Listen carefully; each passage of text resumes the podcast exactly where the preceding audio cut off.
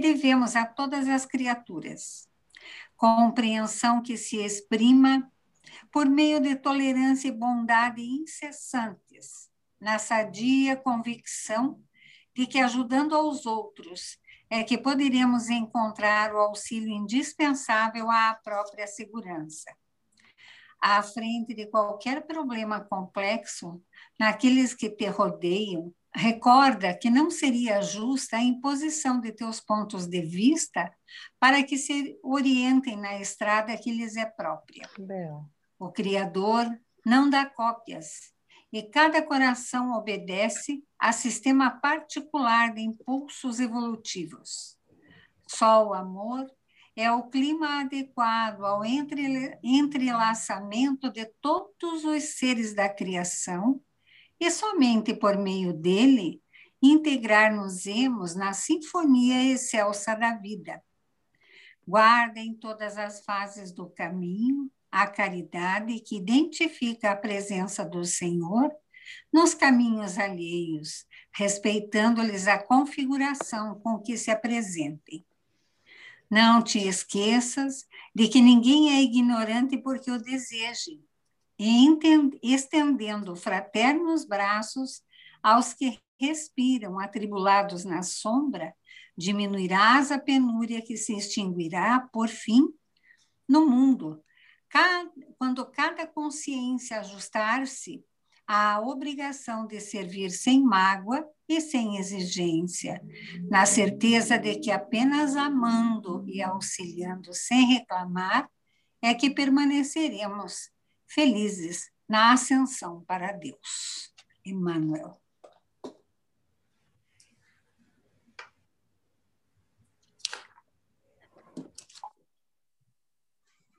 Ótima noite a todos.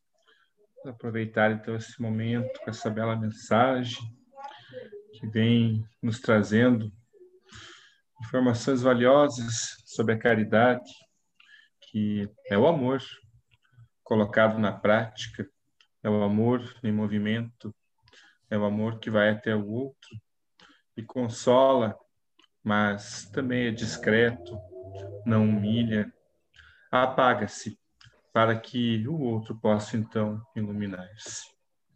Ó Mestre amado, vamos até ti, buscar diretamente da fonte a humildade, para que possamos ser bons transportadores mais para frente de amor, de paz, de tranquilidade. Parafraseando Francisco de Assis, possamos levar a luz aonde a treva se encontra, possamos muito mais amar do que ser amados, porque é apenas dando que se recebe, perdoando que se é perdoado. Então, ó Mestre, ensina-nos, assim como Francisco, a lição de ser humilde, a lição de ser bom, a lição de se entregar. Por tudo isso, temos a gratidão de estar aqui hoje. Fiquemos em paz na companhia de Jesus. Assim seja. Assim seja. Tudo bem, tudo bem.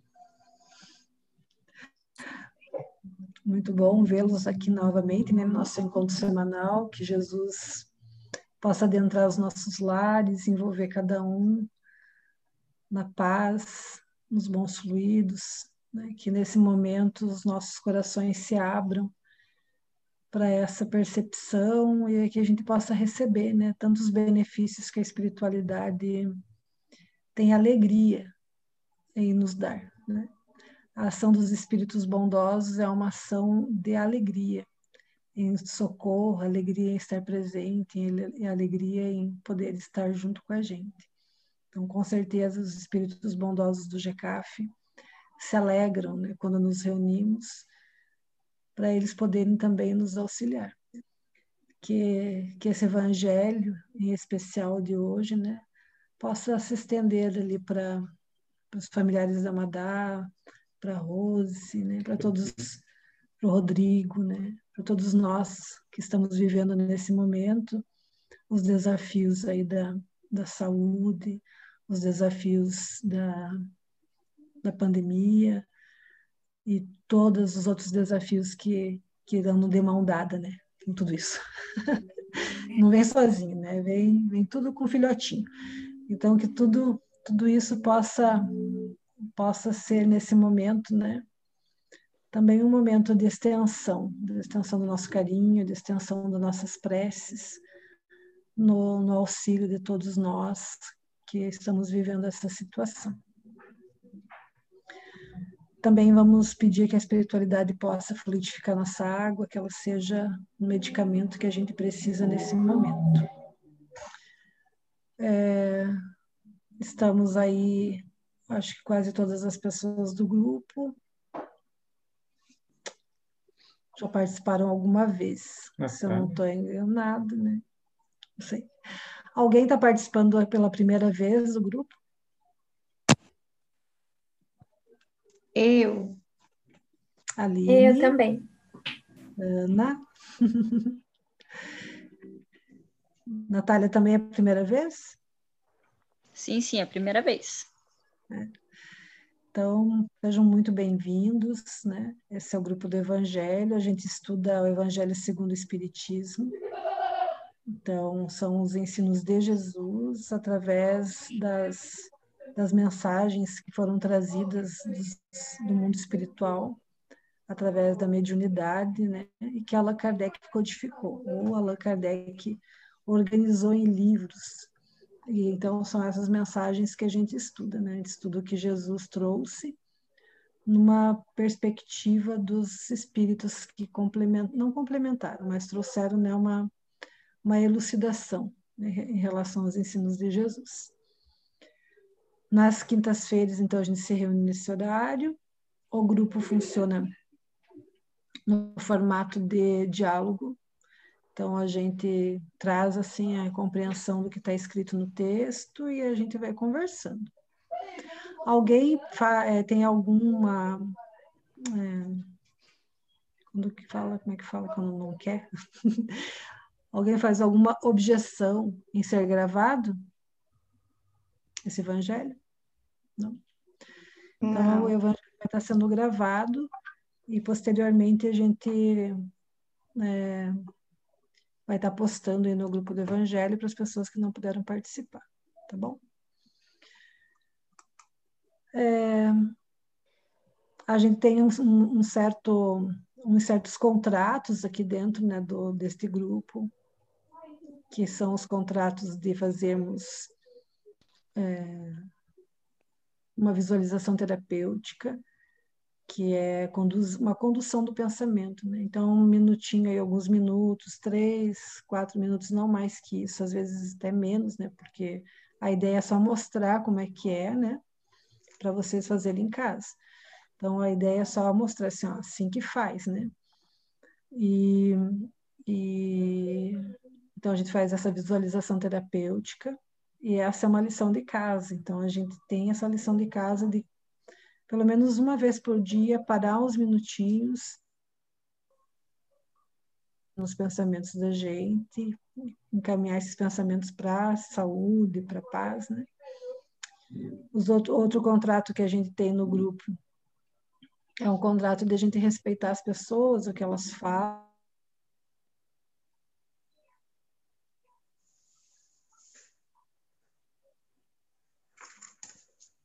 Está travando.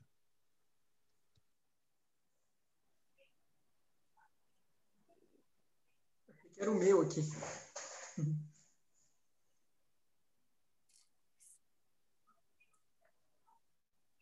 Você não quer continuar, Neuza? Que daí você já encaminha?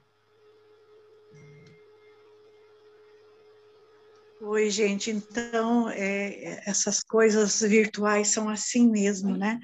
Então, alguns contratos entre nós, participar desses encontros virtuais para que o grupo continue acontecendo, né? É, fazer a visualização terapêutica, como a Ângela já havia exposto, e mudar o sobrenome quem entra para o grupo muda o sobrenome, né? Todos aqui têm o mesmo sobrenome, Então, é a, é a Natália e a Aline, que é a primeira vez? É isso? Sim ou não? Isso. Vocês concordam em mudar o sobrenome ou acrescentar um, um, após o último sobrenome, o sobrenome do grupo? Sim. Sim. Então, no 3, gente, vocês co vamos comunicar a elas o novo sobrenome. Feito? Feito. Feito. Dois, três. Linda! Bem-vindas. Bem-vindas ao grupo do Evangelho. Sintam-se A amorosamente Eu acho que é- acolhidas por todos nós. Acho, acho que a dona Prazeres é a primeira vez que está participando. Hoje ela está participando. Não, ela já Não, participou. semana passada. É, a gente começou a semana passada. Isso mesmo. Dona Prazeres, ela estava? Eu não lembro. Ela já participou, sim. Mas já é linda do mesmo jeito. tá. Ok? Tudo bem? Tudo bem? Então tá. É, vamos começar então a visualização terapêutica. A Natália e a Aline já sabem do que se trata? Já ouviram falar no inicial? Foi repassado do que se trata a visualização terapêutica para vocês? Só sim ou não? Não? Bom, a visualização terapêutica é um recurso trazido para a doutrina espírita através da mentora espiritual de Divaldo Pereira Franco, Joana de Ângeles, já ouviram falar alguma coisinha dela? Então, é, como um recurso ao nosso alcance, muito fácil, gratuito, é, como o próprio nome fala, visualizar. Então, visualizar lembra olhos, só que com os olhos da mente, porque a visualização é feita com os olhos fechados, né? Para que a gente possa adentrar e na nossa intimidade e poder respirar de uma forma mais tranquila. Nós chamamos de respiração completa, que é a respiração que é feita na yoga. Então, nós inspiramos pelas narinas, sem forçar para não sentir tontura, e expiramos entre os lábios sem ruído. Né? Nós podemos imaginar de um a quatro, inspirando e de um a oito expirando, até que o estômago cole na coluna vertebral. Ou seja, fazer essa troca de ar completa.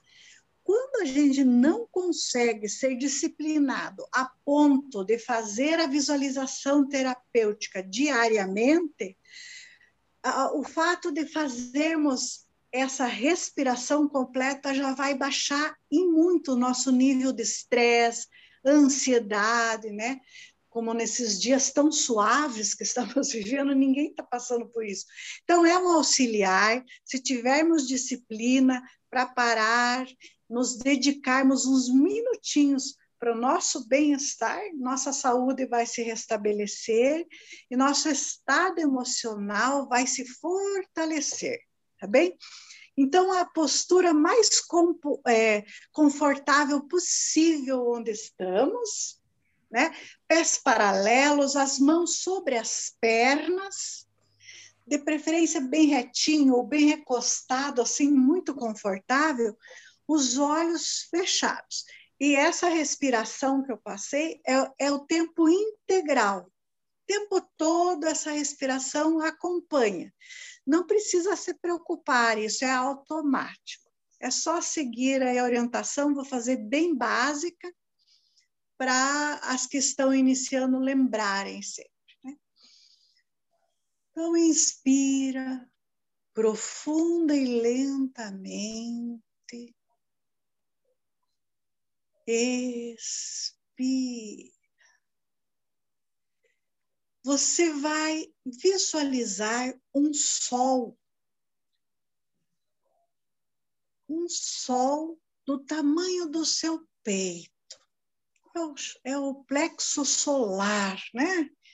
O chácara solar, o peito. Então, imagine que você tem o sol no seu peito. Esse sol cálido, morninho, de uma manhã que inicia, está em você. Então, os seus raios suaves vão se expandir para cima, na direção, então, do seu pescoço, da sua face, alcançando a cabeça. E esses raios mornos, suaves, vão tocar com muita delicadeza toda essa parte do seu corpo. Vai atingir os ombros, as cordas vocais, tudo, tudo que você possui na área do corpo, do peito para cima, atingindo o cérebro. Consequentemente, esses raios do seu sol interno vão clarear os seus pintos, vão atingir todo o seu estado mental, acalmando você, serenando, dissipando medos, dúvidas, incertezas, deixando tudo muito nítido, fortalecendo em você a coragem, a fé, a certeza em dias melhores. Sua saúde mental e emocional neste momento está toda equilibrada. Você sente um bem-estar e uma serenidade que te envolve em seu todo, em todo o teu ser e em todo o teu organismo, teu equipamento físico. Este sol agora emite raios laterais, atingindo seus braços, toda a musculatura das costas, os órgãos que fazem parte, os pulmões, tudo que faz parte da estrutura pulmonar respiratória. E também o seu cardíaco todo. Tudo que há de muscular e de órgãos está sendo fortalecido e equilibrado neste momento. Seus batimentos cardíacos são fortes e ritmados. Seus pulmões são como asas de borboletas leves e fortes inspirando e expirando. Um abre e fecha, o ritmo de todo o universo. Você se sente pleno, leve, saudável. Um sentimento de harmonia e uma percepção de saúde, muita saúde. Seu organismo é forte, resistente. Suas células estão plenas de vitalidade, se refazendo, combatendo qualquer malefício que possa querer atacar o seu organismo. Você se sente muito bem. E esses raios solares abrangem agora, vão iluminando e aquecendo todo o seu sistema digestivo, todos os órgãos que são parte do sistema digestivo. E você se sente muito bem, fortalecido, saudável.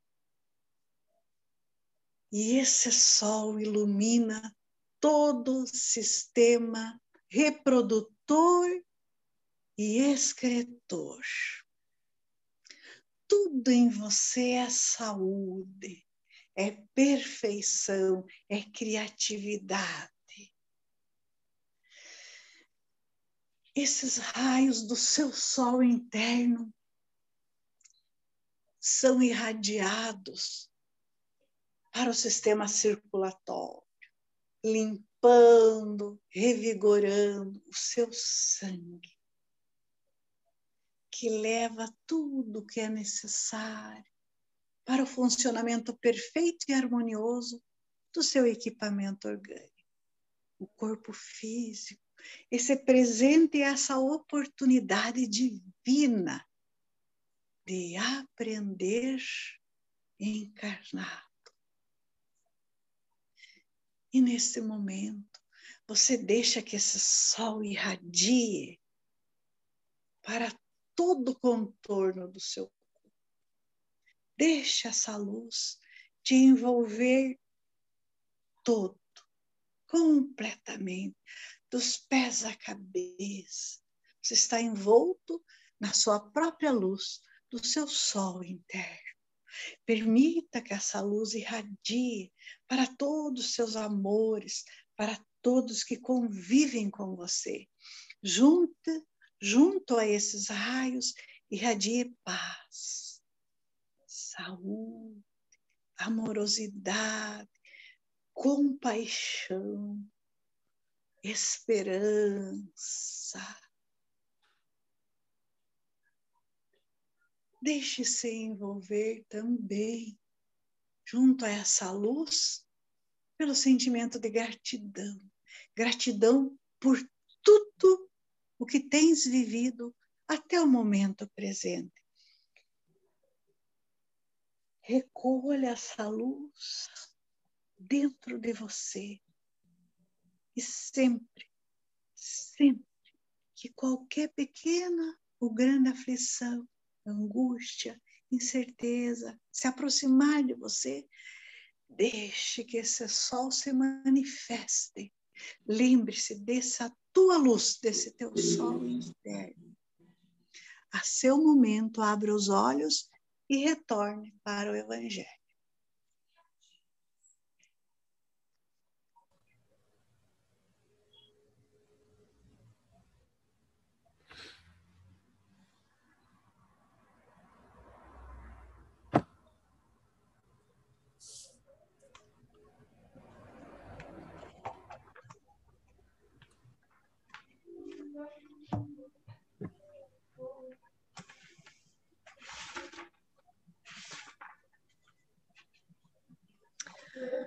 Muito bom, todo mundo iluminado, iluminado e iluminando, uma delícia, né? Então, essa é a proposta, né, que a gente consiga reproduzir durante os dias que seguem, até a próxima quinta-feira, né? Momentos de luz, que a gente possa parar um pouquinho, lembrar desse sol, lembrar desse sol interno, lembrar de que podemos também né, auxiliar as pessoas através das nossas irradiações. E nós estamos é, estudando o capítulo Bem-aventurados os que são brandos e pacíficos, no item 8. Obediência e resignação. A gente começou a conversar semana passada né, sobre esse item, tentando compreender né, esses, esses dois conceitos de obediência e resignação falamos ali que a obediência é o consentimento da razão e a resignação é o consentimento do coração. E agora a gente vai para próxima o próximo parágrafo, que diz assim: Cada época é marcada assim com o cunho da virtude ou do vício que a tem de salvar ou perder. Então, vamos ficar nesse parágrafozinho aí para a gente entender, né? O que, que, que isso está dizendo, né? Então, ele tá é, a gente vai compreender assim que toda, toda a, os espíritos né, de, de bastante desenvolvimento moral, eles trazem bastante conceito em poucas palavras. Então, se a gente levar bem rápido, assim, a gente passa despercebido, né? E acaba não, não conseguindo fazer nenhuma análise. Mas nessa frase tem muito, muita coisa para a gente conversar, né? Porque ele vai dizendo dessa evolução, né? Evolução histórica e da humanidade. Que a humanidade vai se construindo desses valores. Tanto é, vai construindo os valores morais que vão formando as virtudes, né? Porque a virtude é essa construção de valores né? Então, a virtude, ela tem, a gente viu ali no comecinho, né, que a virtude, ela tem que ser doce, né? Então, a gente vai fazer isso com alegria, com docilidade. Qualquer ação, da, ação virtuosa, ela é uma ação alegre, é com doçura. Mas ela também usa da razão, então, do, do discernimento, então, a vontade é direcionada para a razão. Por mais que eu tenha vontade de fazer uma ação, essa ação ela é meditada, ela é pensada, visando o bem de várias pessoas, né? não é só o meu bem, mas o bem de várias pessoas.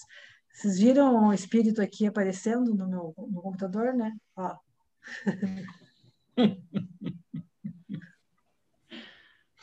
Para quem não acredita em espírito. Para quem não acredita, né? Estão vendo aí, né? Surge, eis que surge atrás da gente um vulto.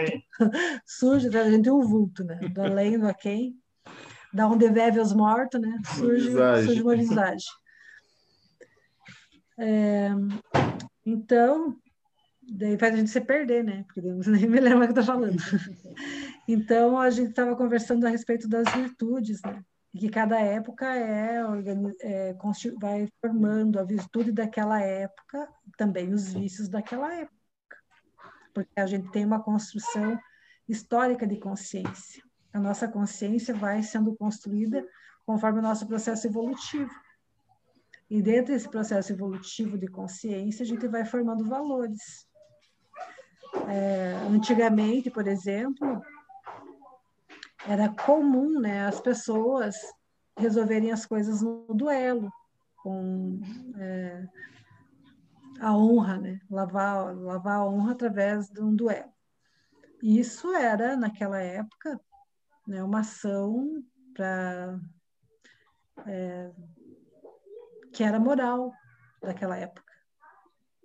Então, se tinha alguma coisa que estava tinha sido equivocada ou errada, as pessoas iam resolver dessa maneira. Era a construção daquela época.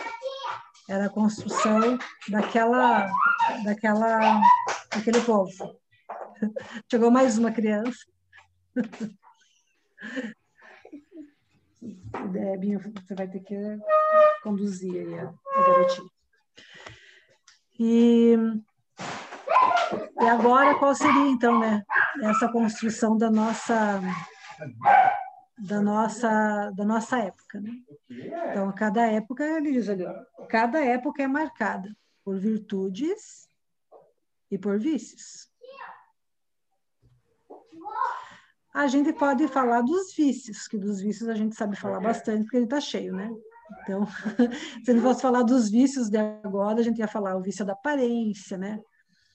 Que é, a gente vai ver aí né, nessa, nas redes sociais, né, e, e tudo que uma, uma sociedade vai se organizando, é para aparência, para estética, é para parecer que está bem, parecer que está alegre, parecer que está feliz, parecer que, né, então é um vício, um vício da aparência, que é uma das, dos, do que a gente está vivendo nessa, na nossa época, né, porque agora a nossa época tem tem a possibilidade aí da, das redes sociais, que em outras épocas não tinha, né? Outras épocas a gente não tinha tanta exposição.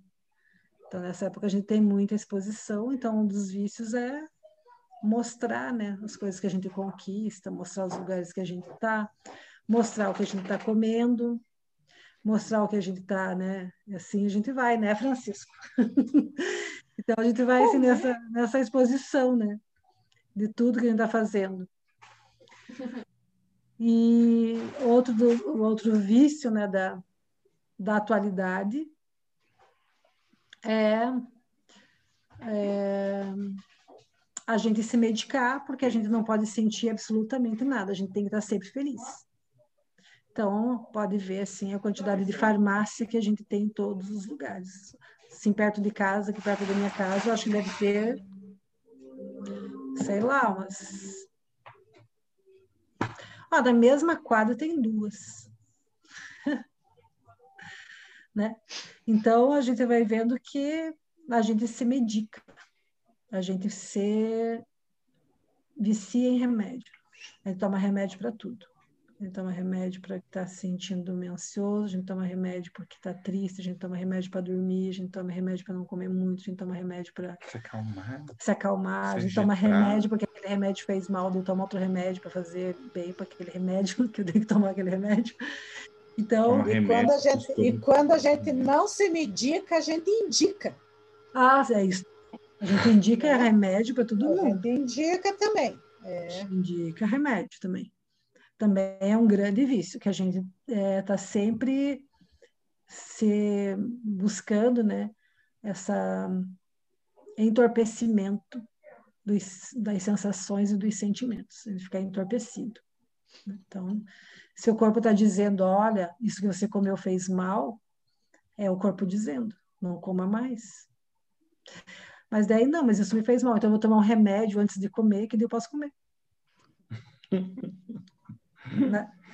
Então, daí eu tomo lá três ou quatro remédios para o estômago para eu poder comer aquilo que o meu corpo está dizendo: olha, você não pode comer isso, está acabando comigo. Mas, como eu não quero corpo, escutar né? meu corpo, então, né, um tupo de remédio. Então, vejam como que a gente tem bastante vício, né? Bastante vício. A gente tem é, outros grandes vícios da, da, da atualidade, é que tudo pode, tudo pode. Não existe mais um, um, um parâmetro. Olha, isso aqui não pode. Isso aqui a gente não faz. Então, tudo pode. Tudo é, tudo é lícito. Tudo eu posso fazer. E tem, outra, e tem outra frase: é tudo pode e não dá nada. Não dá nada. Uhum. Não dá nada. Ah, não dá nada. Ah, em Brasília pode, por que nós não podemos? É, tudo pode. O espiritismo não vai nessa nessa vertente, né? O espiritismo ele tem bem claro, bem claro quais são os percursos, né, da construção moral. E os percursos vão dizendo aqui, né, que é o sentir, o agir e a razão, o equilíbrio, o equilíbrio disso né? Porque uh, a gente sabe o que pode e o que não pode, porque a gente tem um registro que fica na nossa consciência, né? Está lá no livro dos Espíritos. Aonde está, né? O registro está na consciência. Por que está na consciência? Porque no nosso processo histórico a gente desenvolveu isso e foi sendo gravado na nossa na nossa consciência. Então, quando a gente faz alguma coisa que vai contrário na hora mesmo, na hora que a gente faz, a consciência dá um alerta. A consciência dá um bip. E já, já pensa assim, Ih, não devia ter falado. Ih, não devia ter feito. Ih, não devia ter sentido isso. Então a gente sabe, né? Normalmente o ego, né, que quer deixar a gente sempre bem, ele vai dizer assim, não, mas não dá nada. Não, mas todo mundo faz. Não, mas também, né? O que, a pessoa te falou, você tinha que ter falado também. E daí aquela é, aquela dualidade, né, entre o que tem de registro que a gente já viveu e já registrou e a personalidade atual que quer o prazer imediato. Então a gente fica nessa nesse desequilíbrio, né, da, da ação. Dentro da, desse desse conceito de virtude, que é um conceito bem difícil, bem difícil, né? Aí a gente tem que estudar mais assim para a gente construir né, esse conceito. Dentro desse conceito de virtude, né, existe alguns termos que é importante e, e, daí a gente vai estudando, né? Cada um vai buscando também fazer a sua a sua construção, né? Então tem é, alguns conceitos que são importantes. Por exemplo, o conceito da moral, do imoral e do amoral.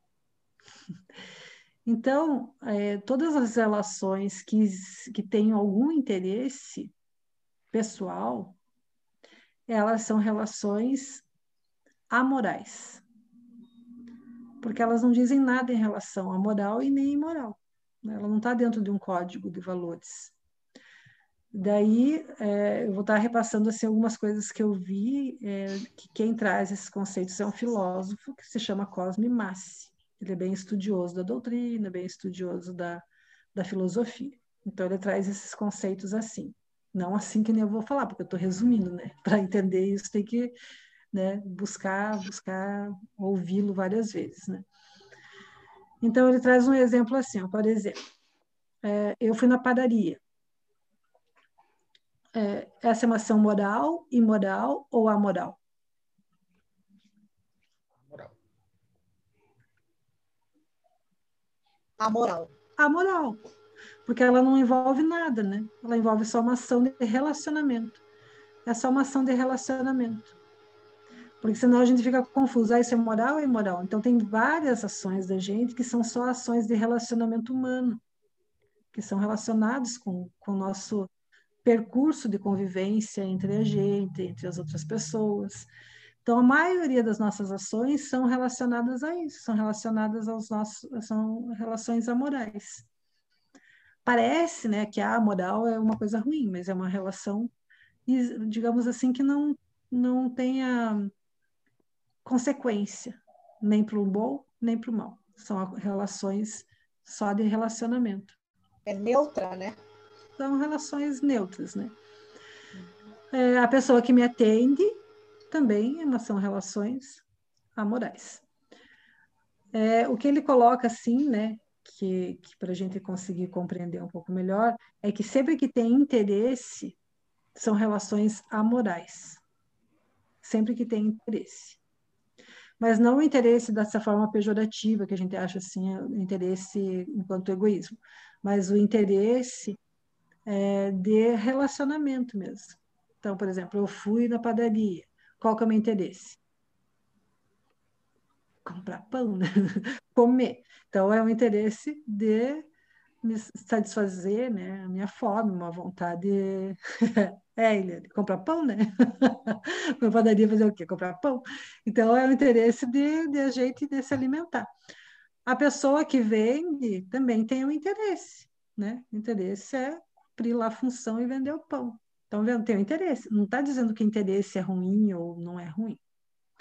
As relações imorais são as relações aonde eu vou contra valores estabelecidos dentro de um código, dentro de uma, uma conduta, dentro de um é, da minha consciência. Né? Porque a minha consciência, como gente estava falando, foi formada aí durante quanto tempo, né? Então, eu tenho esses registros. Então, é, é, são contra as coisas que eu já consegui é, construir. São relações imorais. As relações morais são aquelas que trazem as, essas características que a gente falou ali, né, que se constrói a virtude, que são o bem-estar da maioria das pessoas, que é, tem é, uso da razão, da sabedoria, que não vai ao, ao contrário aos sentimentos, os meus sentimentos. Então eu ajo, eu, eu penso, eu ajo e eu sinto conforme as leis de Deus. Essas são relações morais. Fácil?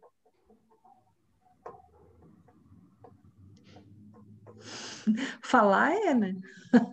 Falar que é fácil, dá para decorar, né? Bem fácil.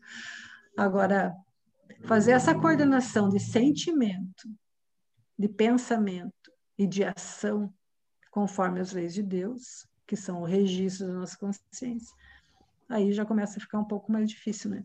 E as virtudes são essa construção de valores morais. E dela vai dizer, né, que tanto é, o espírito ali, né, o Lázaro vai dizer, esse cunho da virtude ou do vício tem, a, tem é, que tem de salvar ou perder, né? Então, é, conforme a comunidade, a humanidade vai se construindo, ou vai se salvar ou vai se perder. Um exemplo, né? Um exemplo atual. Teve uma manifestação, né, faz pouco tempo aí, de, de, de festa, né? Porque foi aprovada, aprovado o aborto. Né? A gente não está aqui né, fazendo um julgamento das pessoas que, por N motivos, né? cada um tem sua história e tudo. Cada um tem a sua vivência, cada um tem né, a, a situação que leva a um ato ou não. Mas a gente está falando de pessoas que é, buscam uma aprovação de uma lei que é para liberar a morte de crianças. Né? Então, veja, cada época e cada comunidade vai ter vai ter um, uma construção que tanto pode ser para elevar a consciência, como pode ser para trazer resquícios né, expiatórios. É, a gente vê aí né, que estão é, tem, tem vários lugares já que já é autorizado né, o suicídio assistido, né? Que fala, é isso? É, né, que as pessoas não querem mais viver, né? E pedem, né? Porque elas estão com uma doença e tal. Né? É isso, né? A eutanásia, eutanásia né? Eutanásia. Eutanásia. Daí, sim. E daí a gente vai... É, se a gente estudar bem a doutrina espírita, né, a gente vai vendo que é, tem até uma mensagem, acho que está no Fonte Viva, eu acho, que fala né, que no último instante a pessoa pode fazer um pensamento que, por mais que ela esteja, né, sim, mesmo no, no, né, sem nenhuma condição mais né, física, ela pode fazer um pensamento que modifique toda a sua toda a sua vida, né? E que aquilo permita né, que ela tenha outros outros rumos no desencarne. Então, né, veja, é contrário, né? Por isso que eu falei que na doutrina espírita é bem claro, né? A construção de valores. Né? A gente não, não fica com dúvida se a gente for estudar, tudo que a gente for estudar, a gente vai ver, não, isso não condiz com o que a gente estuda na doutrina espírita. É, a doutrina não vai dizer faça, não faça. Ah, isso, né? Tudo a gente pode, porque tudo é aprendizado. Mas a gente sabe que tudo que a gente faz vai ter uma responsabilidade, uma consequência. Aí a Natália diz assim: na doutrina espírita, o suicídio como é visto?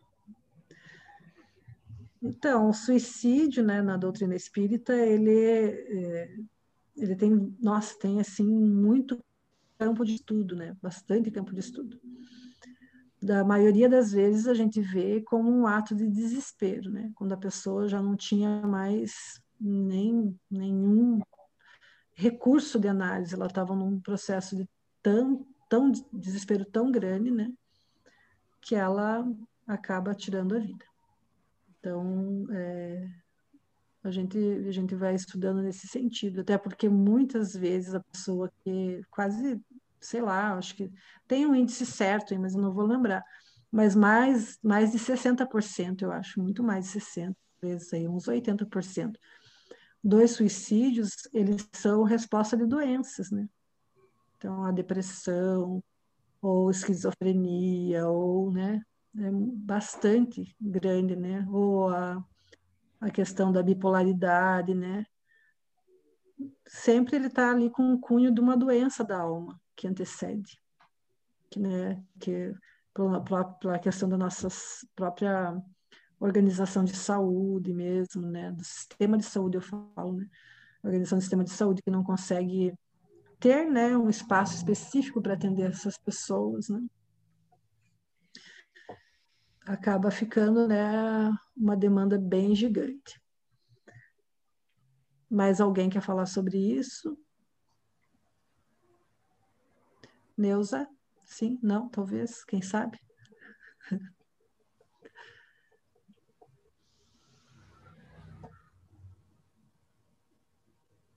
Você gostaria que eu falasse exatamente sobre o quê? Sobre o que ela perguntou, a visão do suicídio na doutrina ok.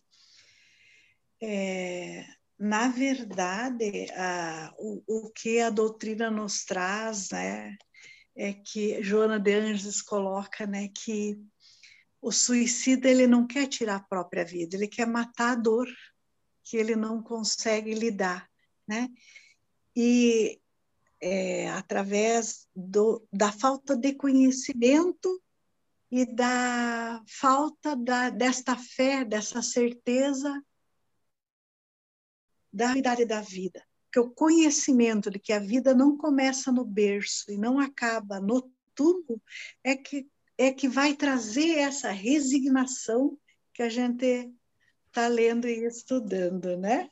É através do conhecimento. Então, geralmente, é a falta de conhecimento que não salva a vida dessas pessoas, desse conhecimento, dessa certeza, dessa falta da fé.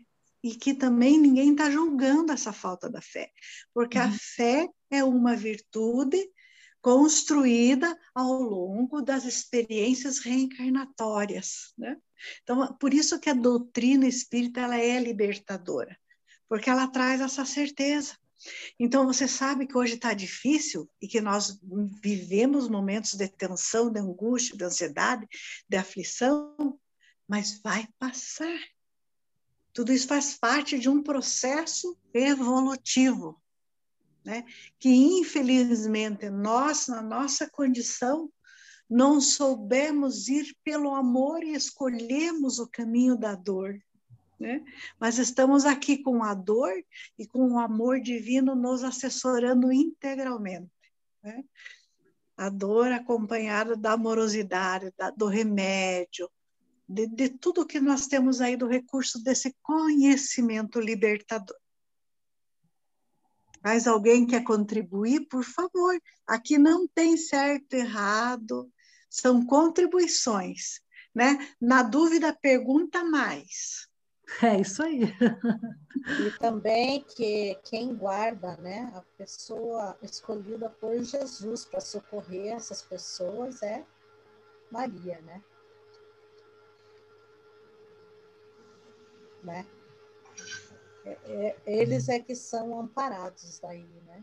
Então a gente sabe que essas pessoas que não que sucumbiram pelo suicídio, né? Eles vão ser amparados por Maria. Então, é, nossos estudos mostram isso. Acho que na questão, a questão dela é, acho que é voltada no tema, questão da moral ou moral, segundo a doutrina espírita. O suicídio. Tá, o ato da pessoa, né? Assim, o ato da pessoa dentro da doutrina espírita é uma questão é, bem de egoísmo, né? Porque a pessoa vai se envolver diretamente com a sua dor, nesse sentido, Natália, que você queria saber? A pessoa fica envolvida só com a sua dor e esquece da dor alheia, né? Então, é um interesse é, bastante de, de livrar a sua dor, né? Era isso que você queria saber, Natália? Isso, é que eu tenho uma. Estou conhecendo uma pessoa, né? Uma amiga minha que trabalha comigo no emprego, e ela já tentou suicídio, né? Aí eu estava perguntando para ela, né? Porque eu nunca tive contato com uma pessoa que chegou a ser internada por tentar se suicidar, né? E foi justamente isso que você falou, ela queria se livrar da dor, né? Então, foi muito tempo é, católica, aí ela perdeu a sua fé, então ela ficou na escuridão total, né? Escuridão total e tá voltando agora. Então, agora que ela voltou a trabalhar, então ela fica o tempo todo do meu lado, né? Então, assim, para entender, assim, é, a minha pergunta também foi relacionada a tudo isso, mas eu digo assim também é, em relação ao é, desencarne, né? Ela sofre, por exemplo, né? A, a gente que vai para o inferno, né? Não tem perdão o, o suicida, né? Na doutrina espírita também é assim? Também não tem perdão? Na doutrina espírita é, começa do começo aí, né, que você falou, né? Primeiro que a doutrina espírita, ela não, não vai nessa construção de inferno, sabe? A doutrina espírita, Ah, ela vai, vai trazendo para a gente, né, uma construção de evolução. Então, a gente vai estar sempre, sempre progredindo, sempre progredindo. né? Então, como, como não tem essa construção de inferno, ela não vai para o inferno, né? Porque não, o inferno seria aí uma, um conflito na consciência, né? Então, às vezes a gente vive infernos diários, né? Eu, várias vezes no dia, eu estou no inferno. Porque é uma construção da consciência, né? Aqueles conflitos que você fica preso nos conflitos, não consegue sair, não consegue sair do pensamento conflitivo. Então, não é, não é um lugar circunscrito, não é um lugar assim, esse aqui é o inferno, né?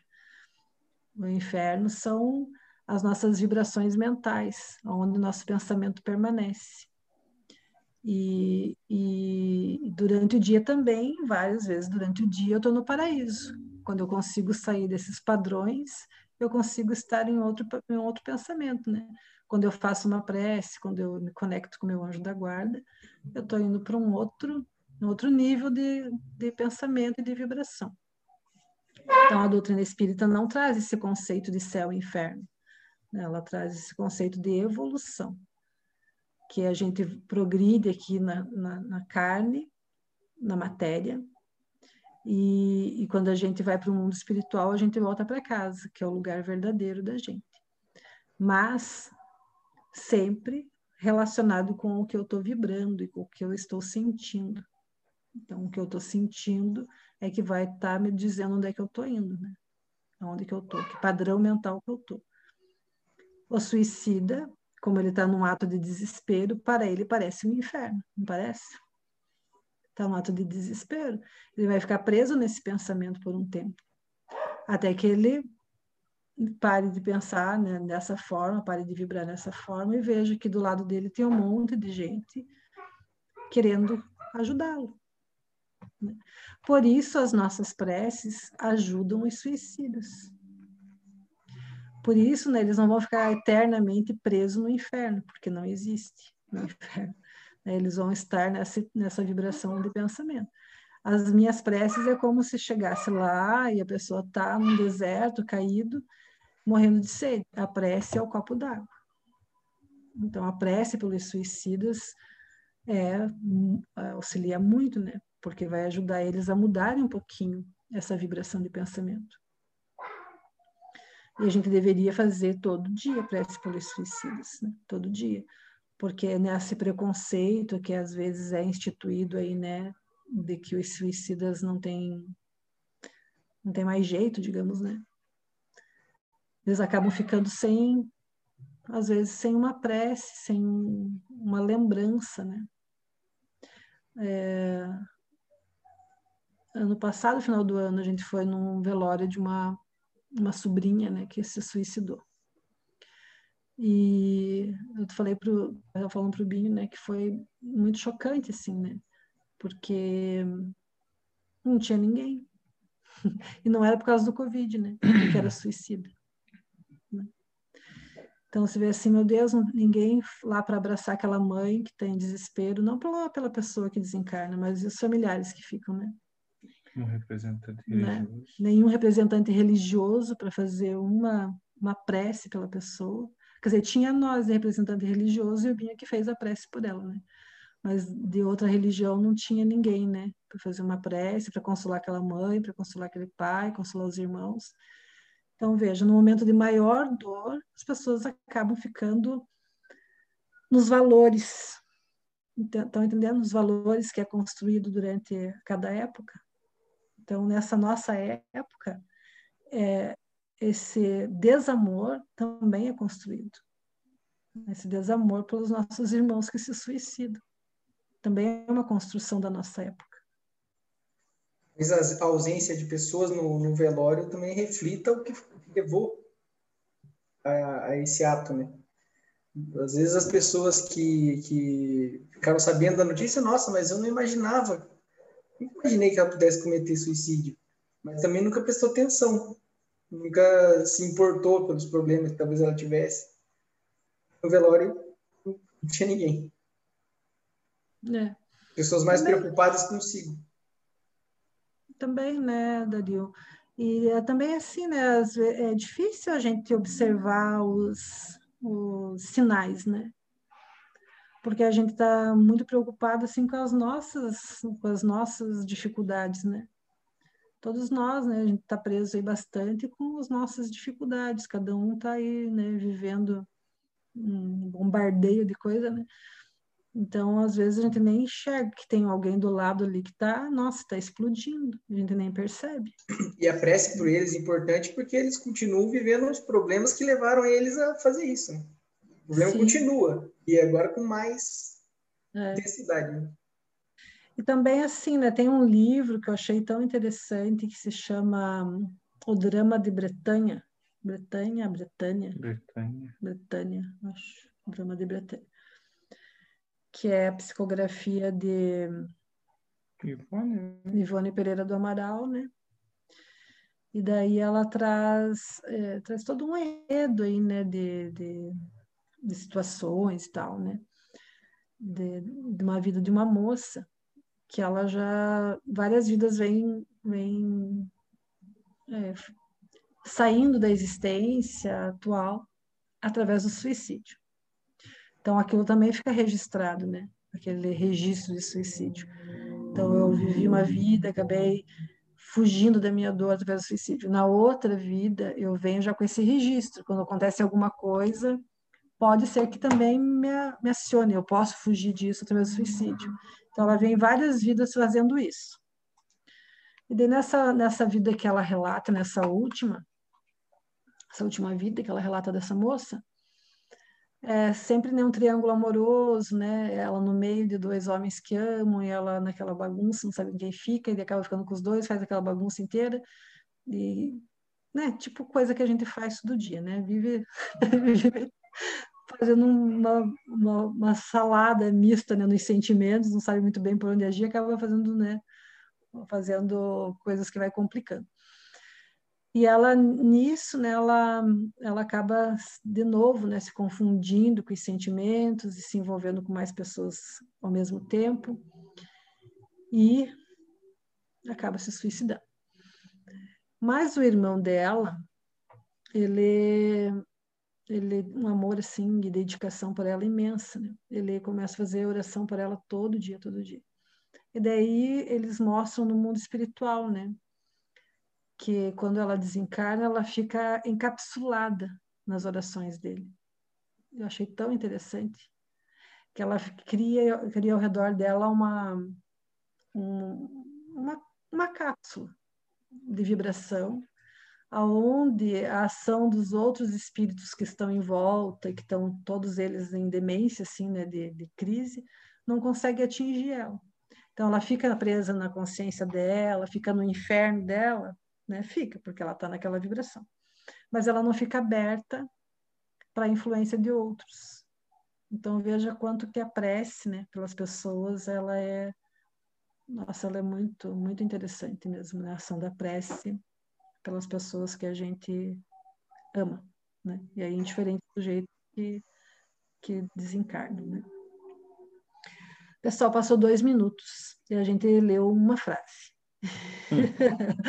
Por isso que eu falei para vocês, né, que, que tem, e, nossa, se a gente fosse conversar mais, né, sobre os vícios e as virtudes de cada época, né, a gente ia ficar aí bastante tempo conversando.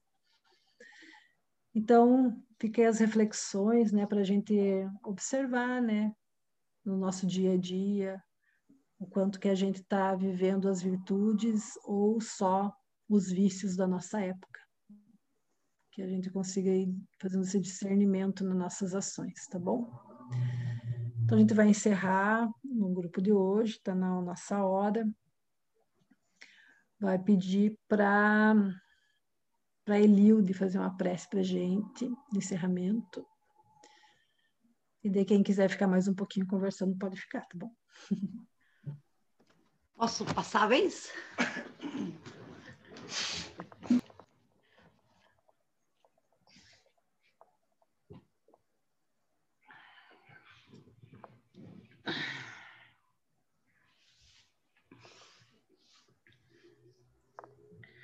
Bom, vamos agradecer a Jesus por esta noite, pelas explicações dadas para nossa amiga Ângela, nos auxiliando em nossas dúvidas, que possamos ter discernimento e aceitar as nossas dificuldades, nossas nossas dúvidas, sempre agradecendo aos Espíritos que nos intuem, nos protege, nossos anjos da guarda, que sempre estão ao nosso lado. Agradecemos ao amado Mestre por esta noite e pedimos permissão para encerrarmos esta reunião. Que assim seja.